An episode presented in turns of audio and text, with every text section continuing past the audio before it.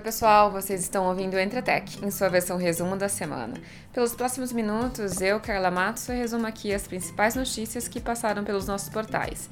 IT Fórum 365, Computer World e CIO Brasil. O que aconteceu de mais relevante no universo da TI corporativa, você escuta a seguir.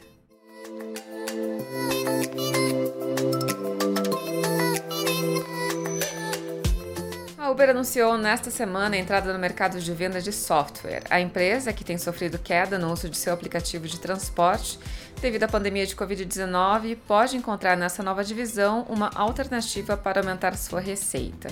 O novo serviço é um sistema de logística que ajudará na distribuição de um serviço de micro-ônibus no condado de Marin, na Califórnia. Porta-voz do Uber afirmou que não se trata de um serviço pontual da companhia, e sim um novo produto e um novo negócio negócio. A Oracle anunciou os resultados financeiros relativos à sua operação do quarto trimestre e eles saíram abaixo das expectativas do mercado. O faturamento total da empresa ficou com queda de 6%, registrando 11 bilhões e 44 milhões de dólares. A diminuição da receita foi registrada nas principais áreas de negócio da Oracle, computação em nuvem e licenças de software. A crise gerada pelo novo coronavírus foi apontada pela companhia como principal motivo pela diminuição da receita esperada. A Zoom, startup de videoconferência, anunciou nesta semana que irá liberar a criptografia de ponta a ponta para todos os usuários.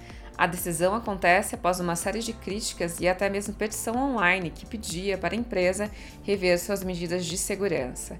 Anteriormente, a criptografia de ponta a ponta era garantida apenas aos usuários da versão paga da plataforma marca Apple superou sozinha quase o dobro do valor de mercado de todas as empresas brasileiras listadas na Bolsa de Valores de São Paulo, como Embraer, Petrobras, Vale e Ambev. A Apple atingiu um marco histórico de 1 trilhão e 500 bilhões de dólares.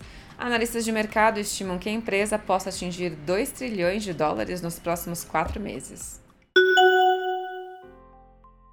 Google anunciou um fundo de 175 milhões de dólares para iniciativas que busquem a equidade racial. O CEO Sandra Pichai anunciou um pacote de oportunidades econômicas para apoiar proprietários e fundadores de empresas, candidatos a emprego e desenvolvedores negros. O YouTube também anunciou fundo de 100 milhões de dólares para ampliar criadores e artistas negros. O anúncio segue os compromissos de outras grandes empresas de tecnologia como Facebook, Apple e Cisco, que comprometeram fundos para combater o racismo em meio a uma onda de protestos que pedem por justiça racial nos Estados Unidos. Confirmando rumores do início do ano, o WhatsApp lançou no Brasil uma nova função que habilita recursos de carteira digital na plataforma de mensagens. Com isso, pessoas e empresas poderão utilizar o app para fazer transferências e pagamentos. A surpresa é que, diferente do indicado nos meses anteriores, o Brasil acabou sendo o primeiro país a receber oficialmente o recurso, ultrapassando a Índia. Segundo o Facebook, que detém o WhatsApp, o lançamento ocorrerá de forma gradual para os usuários e todas as operações financeiras ocorrerão via Facebook Pay. Banco do Brasil, Nubank e Sicredi, por meio das redes Visa e Mastercard, em parceria com a Cielo, são as primeiras empresas anunciadas como parceiras do serviço. Pessoal, vou ficando por aqui. Para ler sobre essas e outras notícias, acessem os nossos sites IT Fórum 365, Computer World e CIO Brasil. Obrigada pela audiência e até a próxima semana.